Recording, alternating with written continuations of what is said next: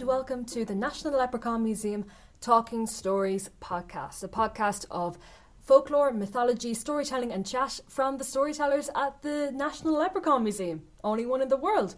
Today I'm joined by Mark. Hello. Hello, Mark. There is a is is there not a leprechaun sanctuary in There is, County yeah. Louth? But that's different. It is different, yeah. They're Yeah. all they're all all different and all equally valid. yeah. Yeah. Yeah. Um, well, we were only talking about this um, right before we started recording. Why would leprechauns need a sanctuary? Oh, that's such a loaded question. People's attitudes towards sorry, I'm just going to go into a, a, Yeah. a tirade here, but people's attitudes towards leprechauns are so. I mean, they hurt me. They hurt me at my core. But one of the most common things you hear about is the idea of trapping leprechauns. And in fact, that's what 99% of leprechaun stories are. They're kind of modern, kind of, you know, early 19th century take on leprechaun stories. It's about trapping the leprechaun to get their gold. So, of course, they need a safe space. Yeah. Yeah, you got to you got to provide them with that. But I think it's strange because the other thing people kind of, or, or rather, I struggle with is people's attitudes around leprechauns because they're almost seen as a as a creature rather than a people. Yes. A, a, a people who might look different than us. Yeah. Um, but def- they're, they're not animals. No, and, well, no more than humans are. Yes. because of course we're all animals you know but you, you look at the things what distinguishes us from the animals and it's like all the things that we have the leprechauns are depicted as having Yeah. so why why do we have to have yeah why do we have to have sanctuaries for leprechauns the answer is we shouldn't have to but we do it's the same reason like why do we have a police force you know mm-hmm. we shouldn't have to but it's a necessary evil Mm. and I, and I, yeah, let's not get into talking about my attitudes about about police uh, police forces. But, we do get inquiries, um, especially from, I'd say, North America, yeah, massively, about trapping leprechauns. and especially at this time of year, because of course it's St Patrick's Day in a couple of days. Yes, indeed. So happy St Patrick's Day to anyone who's listening to this. Um, but yeah, this is the time of year for us to get contacted and get asked a lot of questions about leprechauns. I know you had a letter la- left on your desk this morning. Yes, um, indeed. Which came, we, we, tell us about it. It came from it came from Alaska. Do you know what I mean? Like that's Yeah. just Um, yeah, it came from Alaska, and it was just a very short message from Owen. Thank you, Owen. Um, that said, "I have gold. Come to my house." it'd be very easy for me to uh, make light of that letter, and, and you know, because it sounds potentially so dodgy. But there's this over familiarity as well that comes in. It's like, oh, you can come to my house. Yeah, I mean, who Come to my invites a stranger to? gold. Yeah, Yeah. I've got gold here. Do you want to pop round and have some of my gold? Which is actually really nice, and I think I think Owen must be an amazing person because it's the opposite of what I usually have an issue with, which is like I'm going to capture you and trap you because I want your gold. yes, and your wishes. So if people want to know, well, where do leprechauns get their gold from? They clearly get it from Owen. I mean, if we got that letter, I'm sure we're not the only ones. Owen is one of these, you know. The maybe it's a scam. Maybe it's equivalent of the Nigerian prince emails. Maybe. But I love that that people actually write a letter Yeah. and they put it in an envelope. And when we get letters from children, you know, Mm-hmm. it's amazing to think that they're the the responsible adults in their life will actually put it in an envelope, put a stamp on it, and go to the effort of posting that letter. The letter writing is still alive, alive and well. Yeah, I mean, Writing I, I Santy, writing to leprechauns. yeah, And we get letters like that letter from Owen wasn't addressed to the Leprechaun Museum. It was addressed to leprechauns in Ireland, and it came to us, as many of our letters uh, do. We, we've said that before. Like Yeah. An Post do such an amazing job. But we have had letters just say Mister and Mrs. Leprechaun Ireland, Mm. and they they they arrive they arrive at the museum. yeah, um, which it it just shows. I mean, for me, and again, it's a, it's a very relevant time to be discussing because not only do we have St Patrick's Day in two days' time, Mm-hmm. but we also celebrated our eleventh birthday last week, yes, indeed. and it's clearly worked. You know what we do and what we have been doing works. Whether people like it or don't like it, engage or choose not to engage, there's no denying the fact that that it works. Yeah, there's there's there's there's something in the water. Yeah, that's not water. That's not water. That's that's poitín. That's ninety percent alcohol. is the only way that it's going to play out. But we're the National Leprechaun Museum, and we'd even often say to people at the front that um, talking about leprechauns is probably twenty percent of of the tour because there's so much Yeah. folklore and mythology to, to cover, so much that we want people to know about that um, oftentimes we, we more so use leprechauns that everyone around the world knows of as a gateway to explore the, these other stories and creatures. Yeah, and I think gateway is is the really important kind of like you know phrase you use there because it is it allows us to to engage with people. It makes it all approachable. You know, you call the museum the the you know the national Banshee Museum or Feeling Museum. It wouldn't capture people in the same way, and we most certainly wouldn't be getting letters from Alaska. No, Um, so in that way, we you know Tom did something very right. he did. But but it is it's strange though why people associate the leprechaun with this time of year because realistically you're you know there's a good a chance of seeing them as uh, you know at any other time of the year within reason. True. Um, but I think it's the spotlight in Ireland on Ireland Oh, yeah. for St Patrick's Day, and then it's like it's like a word association. You know, when people say Ireland, what do they what do they say? And they're all things that kind of fall into place in St Patrick's Day. You know, you get Guinness mentioned, of course, you Yep. know, and whiskey, and you know that that we're friendly and stuff like that. But it really is incredible to have such a spotlight shone on our country, and I'd struggle to think of other days that are celebrated so widely Yeah. that focus on on a nation. We're incredibly lucky as a country to have this um, this, this this huge worldwide focus every year, and to be able to to harness that as well. Yeah, Um, you know whether whether it's for you know tourism or you know our Taoiseach. It won't be happening this year, but every year uh, the Taoiseach, uh, the leader of the country, goes to visit the U.S. president, and they have a chat, and the, our Taoiseach presumably asks for things. Um, you Yeah, know, and it's yeah. not not every country gets to to bend the the U.S. president's ear every year like that. You know. yeah. The the last one may not, may as well not have had ears uh, Yeah. for all intents purposes. But but no, it is incredible, and I, I know we say we're very lucky. But even as you were saying, I was thinking, well, well, are we lucky? What's the mechanic behind why this happens? And the simple fact is that Irish people have touched every corner of this globe, Mm-hmm. and that wasn't always true choice. No. Do you know what I mean? The people who left here had had nothing, and, Yes. and literally, I mean, you could only fit so much in your bag. But of course, our, our hearts and our heads were filled with this, you know, the stories and our heritage that we that we that we took that with us. Mm-hmm. You know, uh, Ryanair can't charge you for memories.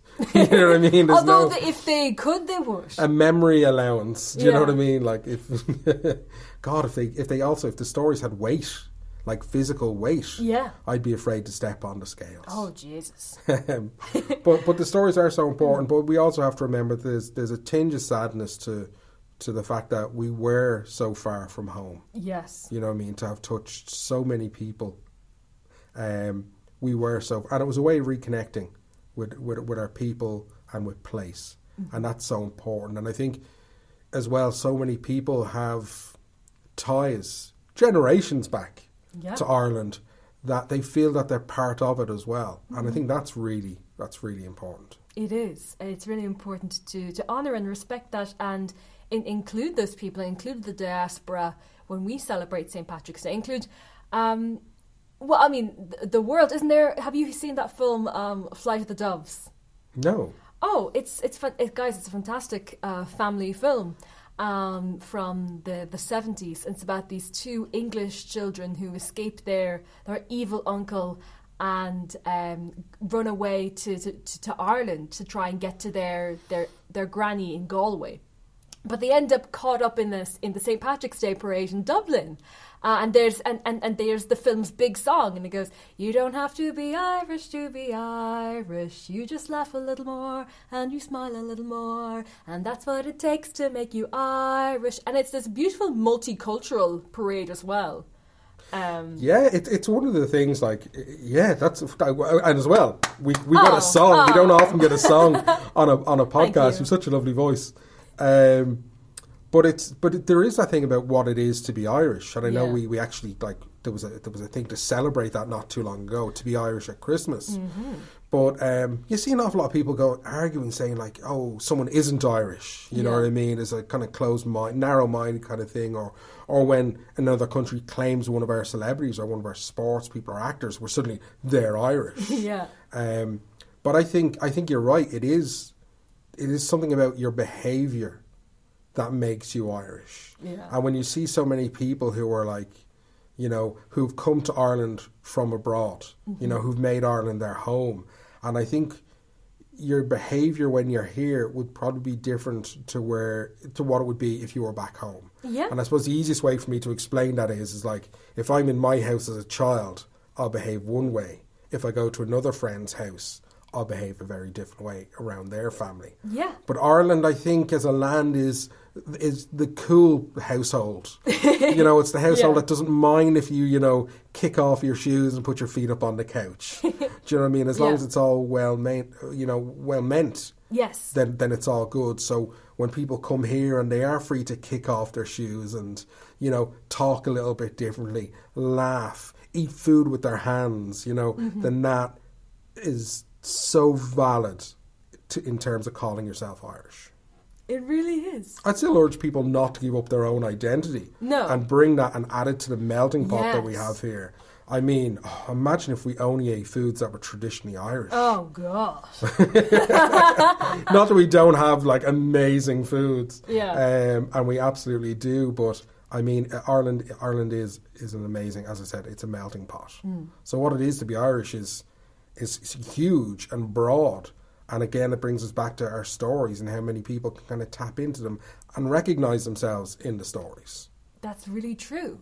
Um, I would. I want to ask you, how do you celebrate St. Patrick's Day? Because I think um, I'm going to throw this out there. I think um, aside from St. Patrick's Day these days is very associated with with alcohol and drinking. Yes. Um, and apart from that, there seems to be a bit of a, a vacuum in how you can and how people celebrate St. Patrick's Day.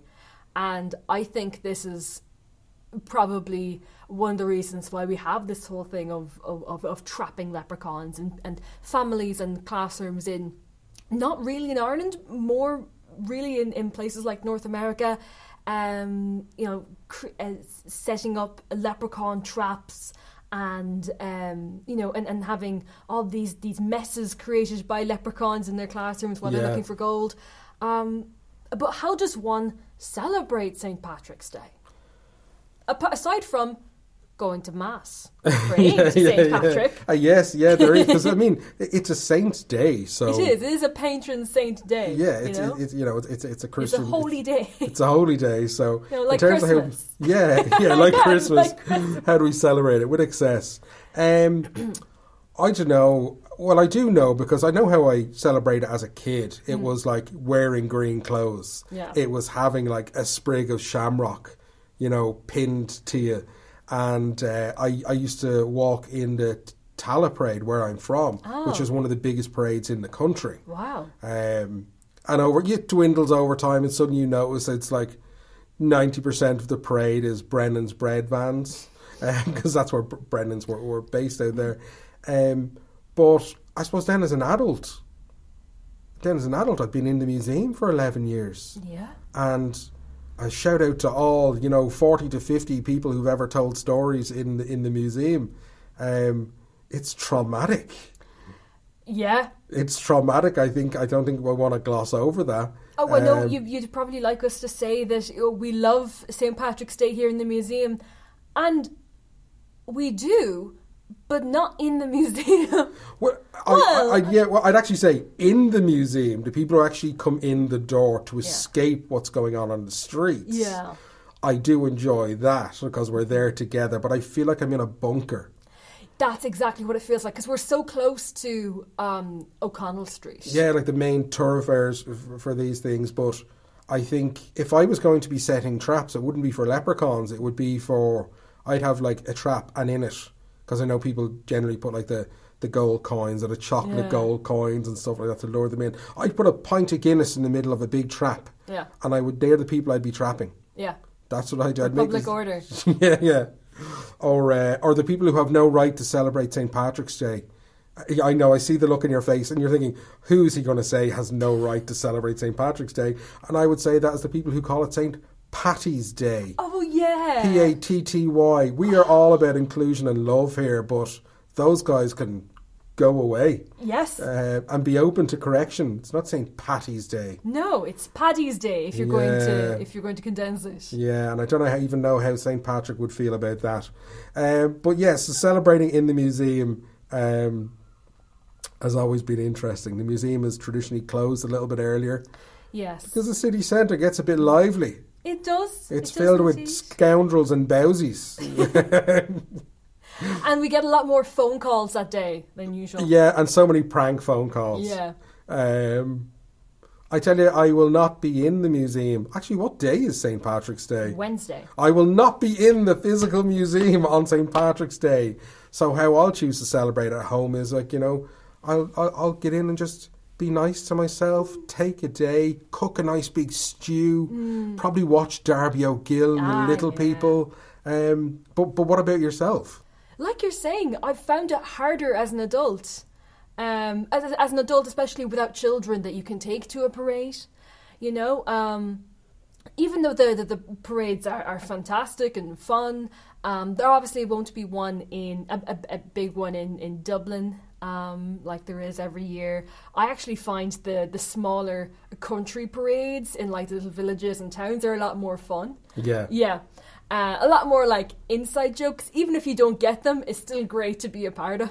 I don't know. I remember seeing like because it wasn't just in Tallaght where the incident happened, Oh. but we saw the year where the floats depicting the pulling down of the Lidl Oh, yeah. uh, with the JCB. That Yeah. uh, that that they were they were they happened all over the country, mm-hmm. and I think outside the country as well.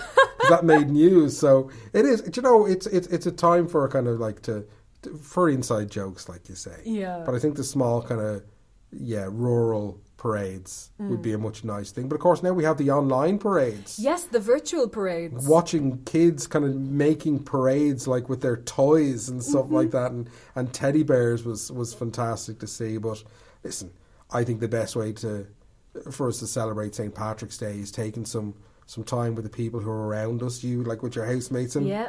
and maybe share or listen to a story. Yes, and uh, speaking of which, we're going to finally get on to our story for today for today's podcast, and it is a leprechaun story. Not just any leprechaun story, but this is probably the first leprechaun story, or part of it. Yes, I mean, and there's so many ways into this story, and it's it's the earliest written account that we found, but it's been redone so many times over the last, uh, you know, thousand years, um, and that's just I'm just ballparking it there because it's more or less depending on which account you're reading. Yeah. But um, yeah, let's let's enjoy a, a story from from Paddy. Yes, indeed. Um, this is uh, part from The Adventures of Fergus MacLean. Yeah.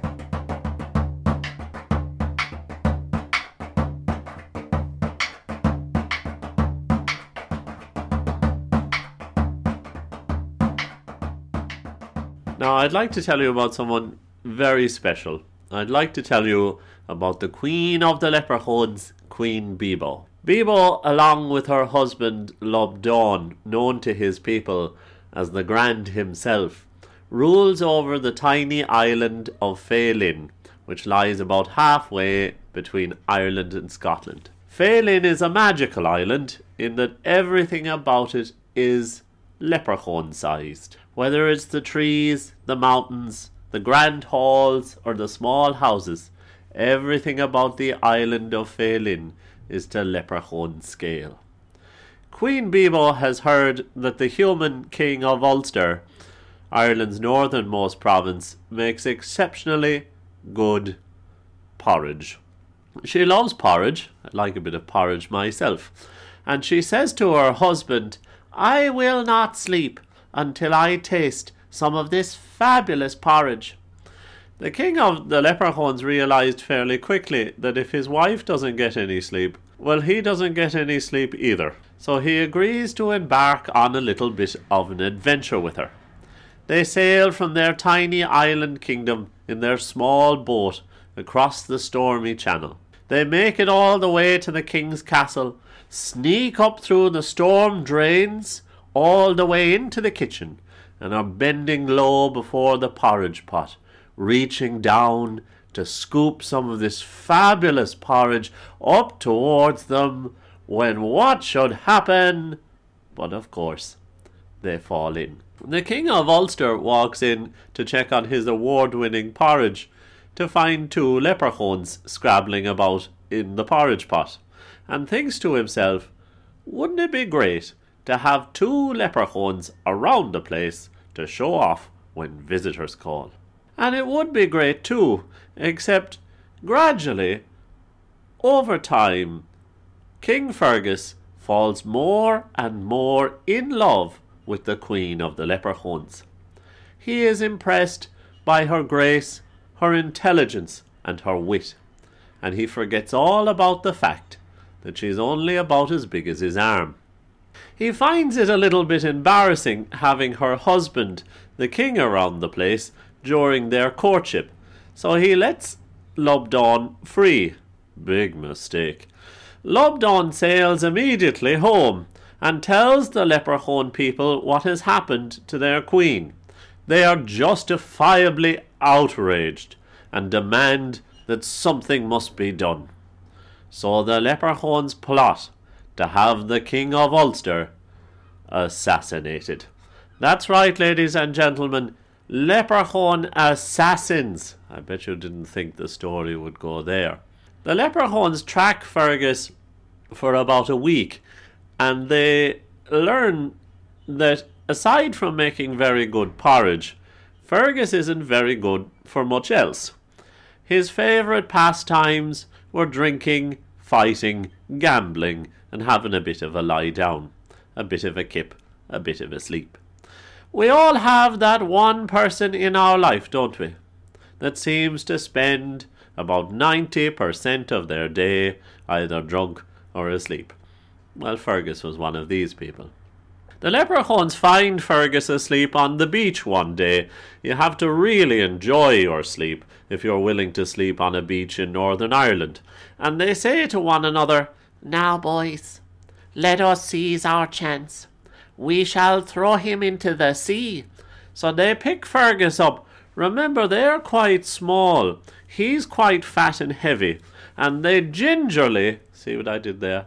carry him all the way to the top of the cliff. But just before he's about to go over, Fergus wakes up, and in an epic struggle, he grabs the three leprechauns together, holding them close to his chest. Now, Disney told us that all leprechauns were capable of granting wishes.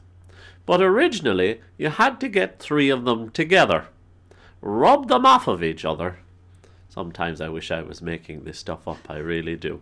Rub them off of each other in order to get just one wish. And Fergus MacLeaty, King of Ulster, the man who in one sense already had everything, he wished for nothing more. I'd like to be able to breathe under water. Very practical man was Fergus. Maybe a little bit hasty. The leprechauns agree and they give the king a pair of magic shoes. Now, the shoes were beautiful. They were the deepest, bluest velvet, and embroidered or sewn into the toes was a pair of golden sunrises. And these magic shoes, they give Fergus the ability to breathe in the depths of Ireland's very cold sea water. But the leprechauns say to the king, you listen here, human. There is one place, one place in this entire world that you are not allowed to go to. You must not go beneath the waves of Dundrum Bay. Now, I want you to think this through with me. Fergus is an Irish king. More importantly, he's an Irish man. So, the one place, the only place in the whole world that he is not allowed to go to was the first place he went to. And there, beneath the cold, choppy waters of Dundrum Bay, Fergus discovered not gold nor riches, but an enormous, ferocious sea monster known as the Moordish. The Moordish is ninety nine point nine nine nine percent teeth and spikes. Oh, it's hideous. It's the ugliest thing you will ever see. It's also the Irish version of Medusa. You may remember Medusa from your studies in school. When you saw Medusa, you became frozen forever in stone. When you saw the Moordish, he was so ugly that your face became frozen forever in an expression of pain, fear, and shock.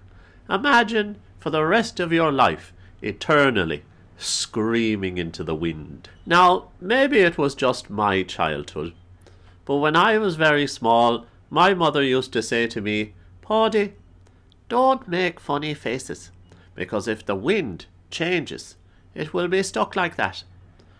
Now, that may have just been my horrific childhood, but it's also, in a sense, what happened to Fergus McLeaty. He went through the rest of his life with a funny face. Needless to say, the Queen of the Leprechauns didn't want to spend the rest of her very long life with a man whose face was eternally screaming. So she sneaked out of the castle in the dead of the night, sailed immediately for her tiny island kingdom of Faelin. The Leprechaun people rejoiced to have their queen return to them, and swiftly let bygones be bygones, which is really the only way to live.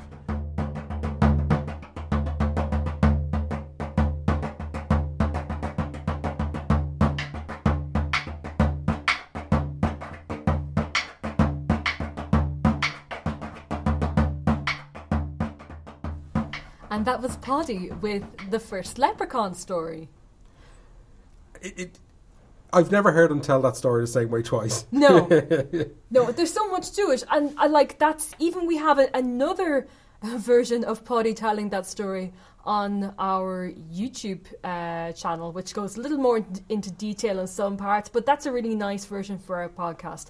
And just to say, folks, um, Irish weather has uh, returned to us on this lovely sunny day, so you may hear some uh, rain and hail outside as we record. Yeah, it's Yeah. really beaten down out there. Yeah, maybe maybe you'll find it relaxing. Who knows? Oh yeah, like forest sounds. Yeah. they are not the sounds you get in Dublin city centre. Yeah, but for as a leprechaun story, it's a pretty epic one. Yeah, and it does. It paints you a very different picture than the solitary leprechaun we're used to in our stories. Um, they are considered. They are classed in some books as solitary fairies because they are part of the fairy world. Um, and then you have like the trooping fairies, but we see like in their own land. And, and we also they're in Faelin, so they're not traditionally from the island of Ireland, No. but an island off the coast, and they live in their own way. And it's this thing of how they do behave differently when they're here.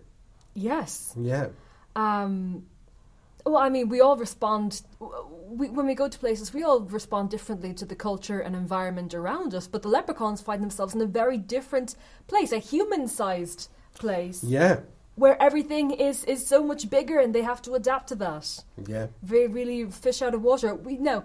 Um, we have a spot like that in our museum, of course. We have the, The giants room, yeah. which is meant to um, hopefully evoke that feeling, get you into the shoes, the little shoes of a leprechaun, and um, maybe um, help you imagine what it might be like to be a leprechaun and to uh, feel out of your depth. Maybe that's what I Yeah, get. to be able to empathise and you know experience what it is to be a leprechaun in a very, I mean, it, it's it's a very small insight, no pun Mm-hmm. intended.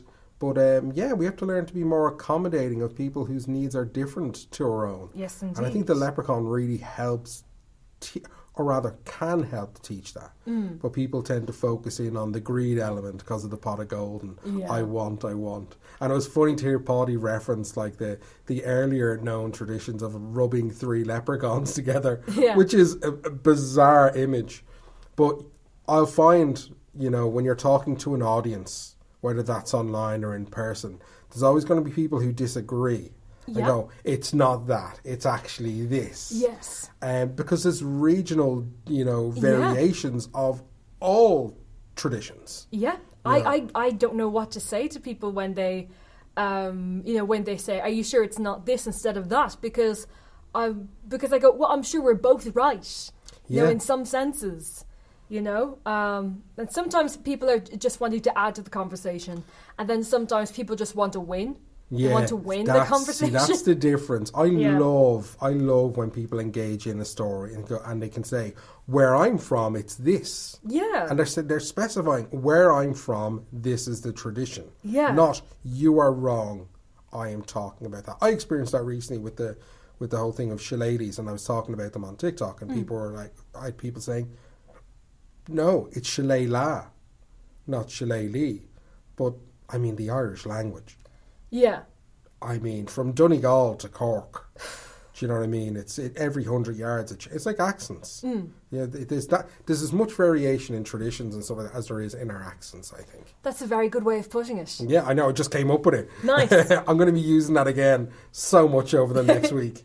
Um, but but that story as well. Like I've I've told that story myself. You know, a different approach to it. But I love Paddy's take on it, Mm. um, and it is just very real and very human There is. the things that they're experiencing. Like Bebo seems to be a very. Um, she's getting involved with Fergus very consensually, yes. but we see the jealousy in in Paddy's version that uh, that Lubdon experiences, Of course. and he goes back and reports very differently. I'm sure there's some people back in Faelin who are going, "Ah, no, I wouldn't say that's how it is. I've met her." yeah. You know what I mean? I'm sure she's enjoying her holiday in Ireland. But but it's it's Paddy's take on it and I love as a storyteller how he, he dips in and out of the story and he's including you in the story. Yes. Which which is it's such a skill. It's such a gift. Yes, and it's such a gift not to uh, impose oneself on the Yeah. story as you're telling it. Um, but those little witty asides. Um, well, that that doesn't make that. First of all, because we've heard Paddy tell so many stories, we know that's what makes it a Paddy story. Yeah. Um, Oh my goodness, he's listening to this now and his head is is getting too big, too big for him. You'll fall over, Paddy. Um, but it but it is, and that is the beauty of storytelling, though, is that you can you can have a bit of a play with it. But his dark versions of that story, yes, like you say, if people go on, onto YouTube and, and find his telling of it there, it's so different it is and equally valid. indeed. Uh, but the, the just the, the youthful joy he puts into that story is incredible. I believe it's on YouTube that Paddy covers the the sort of extended ending of that story. Yes. where um, um, will I tell you? I will. Um, so Fergus goes back uh, goes back home uh, with his uh, disfigured face, uh, his frozen face, always screaming. Um, I've heard sometimes his, his mouth, you know, uh, has been pushed back to the back of his neck. Um, and Bebo runs home. But the thing about being king in Ireland at, at the time was that kings had to be physically perfect Yeah. um, and disfigurement was not perfect. Um, so Fergus's men actually tried to keep uh, his new face a secret from him, Yeah. so that he uh, he won't be forced to give up the kingship. And they do this successfully for seven years until um, a servant girl comes in to um, to wash his hair one day, and either she, she gets a, a fright or something at his face, or it's some it's out of out of spite or annoyance, but she ends up you know giving him a mirror. Yeah, or saying- insulting him. Yeah. You know. Um, but yeah, it, it, it, the, this and again, there's so many versions of the extension of that story. Mm. But it's incredible. But but dude, they should go and listen, go and listen to, uh, and watch the YouTube because then you get to see Paddy telling it. Yes. Adds a whole new dimension to the to Mm-hmm. the story. And then when Fergus finds out, he goes and to fight the the, the Muirdris Yeah. for revenge. Can you tell us a bit more about the the Muirdris? I forget if I'm saying that right or wrong. M U I R D R I. S. So Mordrish. Mordrish. Mordrish. Yeah, but again, you'll find people who'll say it differently. Yeah. It's an incredible creature, though. I love, Yeah. and it's been described in so many different ways. But like an awful lot of cryptids, um, you know, unusual creatures in Irish mythology, it's a it's a serpent. Mm-hmm. It could just be a large eel, is what, what's being described. They're really common in Irish stories, uh, or similar to a péist. Yes. The difference being that the Murdish, I have never read a version where the Murdish talks, Yeah. but it's this huge kind of sea monster. All, all bite and no bark. All bite and no bark. Similar to the story that I told, which is based over in Galway, Mm. about the guy who goes down to the sea every day to save the princess who's chained to the chair. Um, but that has these like great wings on it. Mm. So what we're looking at is some form of drag, what people would call a dragon. Mm-hmm. Um, weird W I R D would be one of the or Oh. W Y R D like the, the the the Welsh take on it. So it's yeah, it's some kind of like creature like that. And the like I say, the variation in the descriptions. My favorite one is um, where it's described as that it could open its mouth so wide its face would lay flat on its back. Huh. And when you try, you bend your brain to try and like figure out how that would work. Yeah. Reminds me of the old. There was an old toothpaste ad where the head hinged back so you could reach the teeth at, at the back. But at the base of it, it's quite. It sounds like quite a, a you know a, a fantastical beast, but it's easily defeated. Yeah. You know.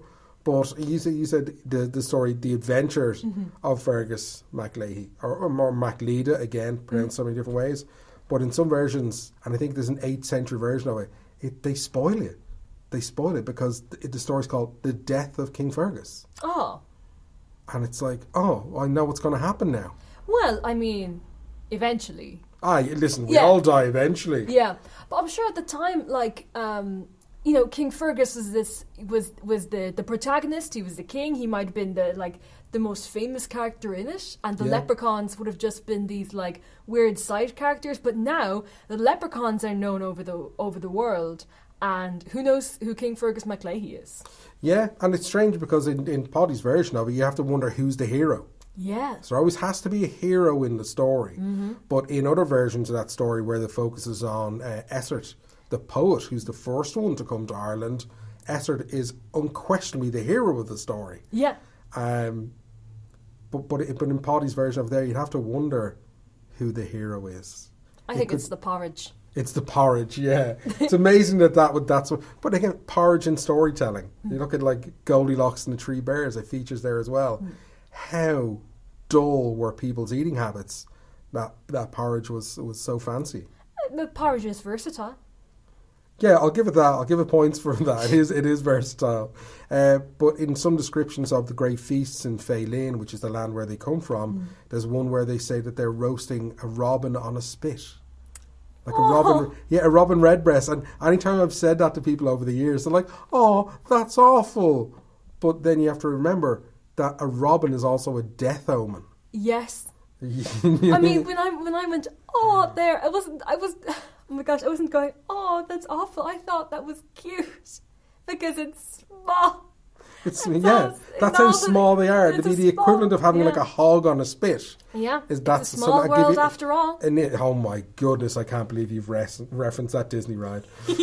um, but um, but yes, now that we're talking about food, I'm getting hungry. Yeah, me too. Hey, I've got a question for you. Yes. Would you rather be, um, like leprechaun sized in the human world, or would you rather be like human sized or Mark sized in Faelin in the leprechaun world in the leprechaun society? Well, first of all, I'd like to point out that human size and mark size are the same thing, and I hope that's not a dig at my height. I know, no, no. I I, just, I was just, I, you know, because I, I, I noticed myself saying human-sized, and I was wondering, oh, what is that? You know, so I thought, Yeah. well, you're already familiar with mark size. I am. I am. I've been experiencing mark size for all forty-three years of my life. Um, I don't know, but you kind of have to look at Gulliver's Travels probably for a nice exploration of the troubles and benefits of it. Yeah. And I think there's no escaping the fact that Jonathan Swift, who was a, a Dublin man, must have been familiar with that story. Yes. um, and inspired by that story uh, to write Gulliver's Travels. So, do you know what? The grass is always greener. The grass is always greener. I think the accommodations that would have to be made for me as a, as as someone who would be smaller in a bigger world, and there's days I feel like that. Mm. I mean, there's days when we're aware of just our how how small we are You know what I mm-hmm. mean? In a universal sense. Yeah. Uh, and then within my own world, within my own kind of home, mm. I am, I am giant sized. Yeah. after a big meal. Everything's coming back for food for me at the moment. But do you know what? I don't know. Do you know what? I like being the size I am in the world I'm in. Mm-hmm. That's really nice. What about you? You're here. You are a, a Kilkenny woman up in Dublin, and then do you mean do you do you feel different in Dublin than you feel when you're back home? I do. My accent changes when I go home. okay, but you, do they feel you're coming back down to Kilkenny with all your Dublin ideas, Yeah. going in and asking for ciabatta? you know what I mean? Where you? What do you mean pesto? Oh, What sorry. you mean public transport? It's all it's all coming back for food for me right now. Maybe I'll have some porridge today for my lunch. yeah, maybe. Maybe that's how I'll celebrate St. Patrick's Day. With some nice porridge. I'll Oh, start a my day off with some idea. porridge, and then later on in the day, I'll find myself a robin redbreast Mm. and I'll roast it on a fork over a fire. Uh, I'm not going to do that because I No. think they're wonderful birds. They are gorgeous birds. Well, I think that's all the time we have. I know you and I could go on forever about leprechauns. We could. So it's probably better then that we stop before we do that. Um, Mark, thank you so much for, for joining me again today Yeah. for another uh, great podcast. I really enjoy talking with you. Yeah, it's me, it's you, it's Paddy, and it's everyone who's listening. Yes, indeed. This is the, this is the closest we get to a big gathering. I know. And thank you so much for, for joining us and listening. Please don't forget to uh, share this podcast if you enjoyed it, share with your friends, and leave a nice review if you found it nice to listen to. As you know, episodes come out on the 1st and 15th of every month. We have um, videos go- going up on our YouTube channel every two weeks or so, and then we're doing live storytelling on Facebook and Instagram every week, so you can join us there as well. Thank you so much for listening. Uh, I've been Eleanor, and I've been joined here by Mark, and thank you so much. Slán. Slán.